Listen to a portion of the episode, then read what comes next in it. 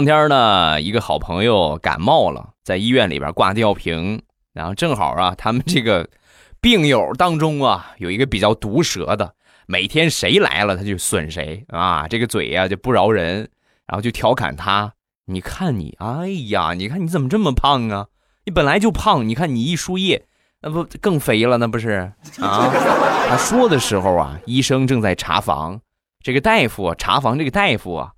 也是一个嘴碎的人啊，也是毒舌。他这个病友刚说完之后啊，这大夫慢慢悠悠的补了一句：“对我也觉得是，就像就像注水肉一个样